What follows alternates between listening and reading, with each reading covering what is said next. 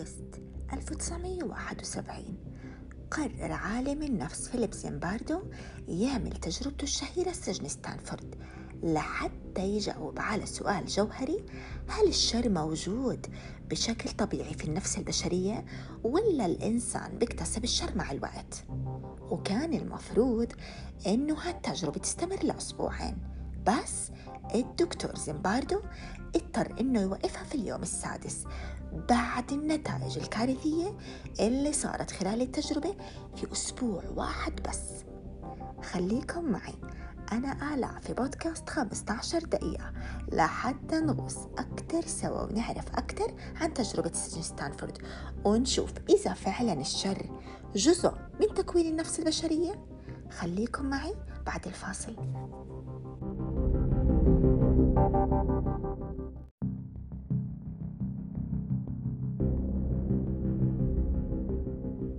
خلينا نرجع شوي للتجربة وتفاصيلها.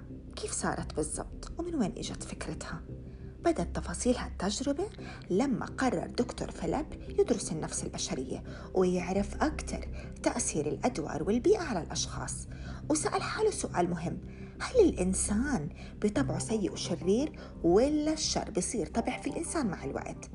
ولحتى يجاوب على كل هالأسئلة قرر إنه يعمل تجربة سجن ستانفورد. كيف بدت القصة بالضبط؟ بدت التجربة لما البحرية الأمريكية قررت إنها تمول هالدراسة لحتى تفهم الصراعات اللي بتصير عندها في نظام السجن. ووقتها أعلنوا عن التجربة في الجريدة لحتى يلاقوا متطوعين يقبلوا يشتركوا بهالتجربة وكل واحد رح ياخد تقريبا 15 دولار. وفعلا اتقدم تقريبا 70 متطوع. وبعدها الدكتور اختار 24 متطوع بس بعد مقابلات كتيرة واختبارات لحتى يتأكد من سلامتهم النفسية وإنهم مؤهلين فعليا لهالتجربة. وكان كتير مهم للدكتور إنه يتأكد من إنه المتطوعين كلهم أصحاء عقليا ونفسيا وناس أسوياء ما عندهم مشاكل أبدا ومعظمهم كانوا من البيض ومن الطبقة الوسطى وكانوا كلهم من طلاب الجامعة.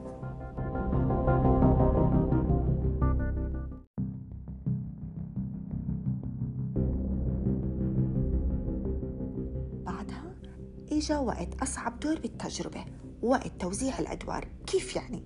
الفكرة مثل لعبة شرطي وحرامي بالضبط بشكل بسيط. كيف في حد بيلعب دور الشرطي وحد بيلعب دور الحرامي؟ هيك بالضبط صار توزيع الأدوار في هاي التجربة بشكل عشوائي تماما. يعني نص المتطوعين لعبوا دور حراس السجن والنص الثاني لعبوا دور المساجين. ولحتى كل واحد يقتنع بدوره جد ويلعبوا صح راح الدكتور أعطى الحراس لبس خاص فيهم مثل لبس حراس السجن وأعطاهم كمان نظارات سوداء ليه؟ لحتى يمنع أي تواصل بصري مع السجناء ولحتى كمان يعزز دور السلطة والقوة والشر عند الحراس راح أعطاهم الدكتور العصي لحتى يستخدموا القوة مع السجناء طيب شو عمل الدكتور مع السجناء؟ جردهم من كل شيء تماما من ملابسهم وهوياتهم وأعطوهم بس أرقام بدل أسمائهم وأعطاهم لبس المساجين. طيب ليه عمل الدكتور هيك؟ لحتى الحارس يتعامل مع رقم مو مع شخص له كرامته وحقوقه الخاصة. يعني فعليا السجين ما له كيان ومين ما كان يكون هو بس رقم.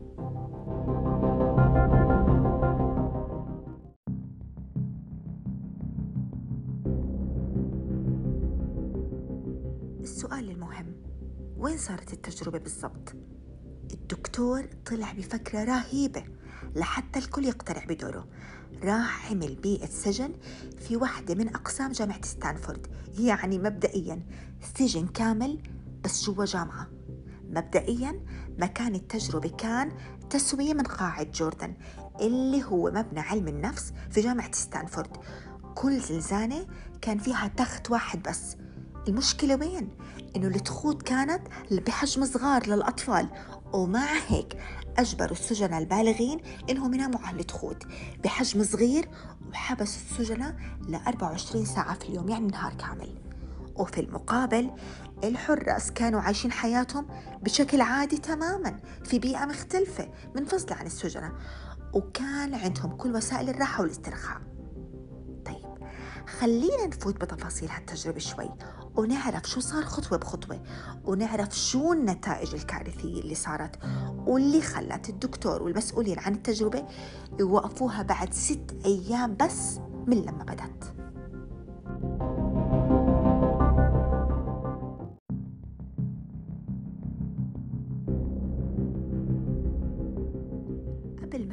التجربة بيوم جمعوا كل الحراس لحتى يحكوا لهم شو دورهم بالضبط. الصادم بالموضوع الجانب اللا أخلاقي إنه ما كان في أي خطوط حمر بالتوجيهات يعني السجن كان إلهم وإلهم حرية كيف يديروه كيف ما بدهم مع حرية القمع. الشرط الوحيد إنه كان ممنوع العنف الجسدي. غير هيك كل شيء مباح ومسموح. وقتها الدكتور فيليب. أعطاهم أوامر بما معناه إنه لازم الحراس يخلوا السجناء دائما خايفين وعندهم شعور الاضطهاد وإنه الحراس هم المسيطرين على حياتهم وخصوصيتهم. يعني بشكل أو بآخر يلغوا شخصية السجين كيف ما كانت ولا كأنه موجود. وفي المقابل الدكتور حتى للمتطوعين السجناء بإنهم يستنوا في بيوتهم لحتى بصير وقت التجربة بينادوهم واللي صار بعدها وبدون أي تحذير أو مقدمات. فجأة إجت الشرطة على بيوتهم واتهموهم بالسرقة والسطو المسلح وطبعا أخذوهم بالقوة من بيوتهم وحبسوهم وهذا كله صار عن طريق الشرطة فعلا وبدون تمثيل. وطبعا مثل أي حرامي. الشرطة أخذت بصماتهم أخذوا صورهم حكوا لهم حقوقهم وسحبوا منهم كل شيء شخصي ونقلوهم للسجن وفتشوهم عرى وأعطوهم أواعي السجن وهويات أرقام جديدة. وكأن شيئا لم يكن وكأن وجودهم أبدا مش موجود.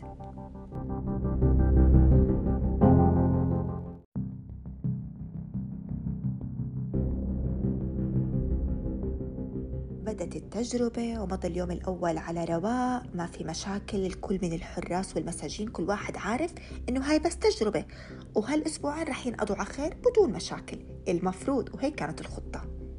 بس صار هذا كله عكس المتوقع. في اليوم الثاني بس بدت المشاكل تبين. ليه؟ لما السجناء قرروا إنهم ما يردوا على الحراس ولا يتبعوا الأوامر. وكرد فعل للأسف الحراس استخدموا العنف بدون أي تدخل من أي حد مشرف على التجربة. وبعد 35 ساعة بدوا السجناء خلص ينهاروا من الضغط النفسي لأنه صار عندهم إحساس داخلي فعلي إنهم عن جد مساجين. والحراس طبعا ما قصروا في العنف من عقاب بدني للمنع من استخدام الحمام منعوهم يناموا على الفرشات خلوهم يناموا على الأرض. يعني الحراس عملوا كل شيء بيقدروا عليه لحتى يقللوا من كرامة السجناء ويذلوهم ويهينوهم لدرجة إنهم خلوا المساجين عرى. والمصيبة إنه مع الوقت صاروا الحراس أقسى أكتر. وتلت الحراس فعلا صار عندهم جد ميول سادية. ومعظم الحراس انزعجوا لما توقفت التجربة بعد ست أيام. يعني عجبتهم اللعبة وبدهم يكملوا في دورهم الشرير والسادي. واللي بيخوف في الموضوع إنه المتطوعين جد تقمصوا أدوارهم.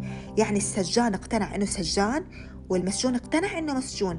وهذا الإشي بين لما إدارة السجن عرضت على السجناء إنهم بيقدروا يقدموا طلبات تخفيض في مدة السجن مقابل إنهم يتنازلوا عن أجرهم في الدراسة وفعلا السجناء وافقوا مع إنهم أصلا مش مسجين ومعاملين غلط.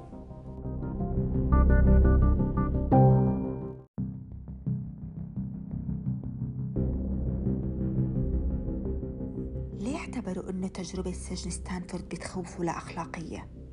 بتخوف لأنها بتبين لأي درجة يمكن المواقف تغير بتصرفاتنا وتخلينا نتصرف بطرق ما كنا متوقعين إنه إحنا بنقدر نعملها أصلا لدرجة إنه الدكتور فيليب نفسه اللي لعب وقت التجربة دور مدير السجن حكى إنه هو مع الوقت فقد شعور التعاطف مع المساجين وحكى إنه تجربة السجن بتوفر اكتشاف مرعب للنفس البشرية.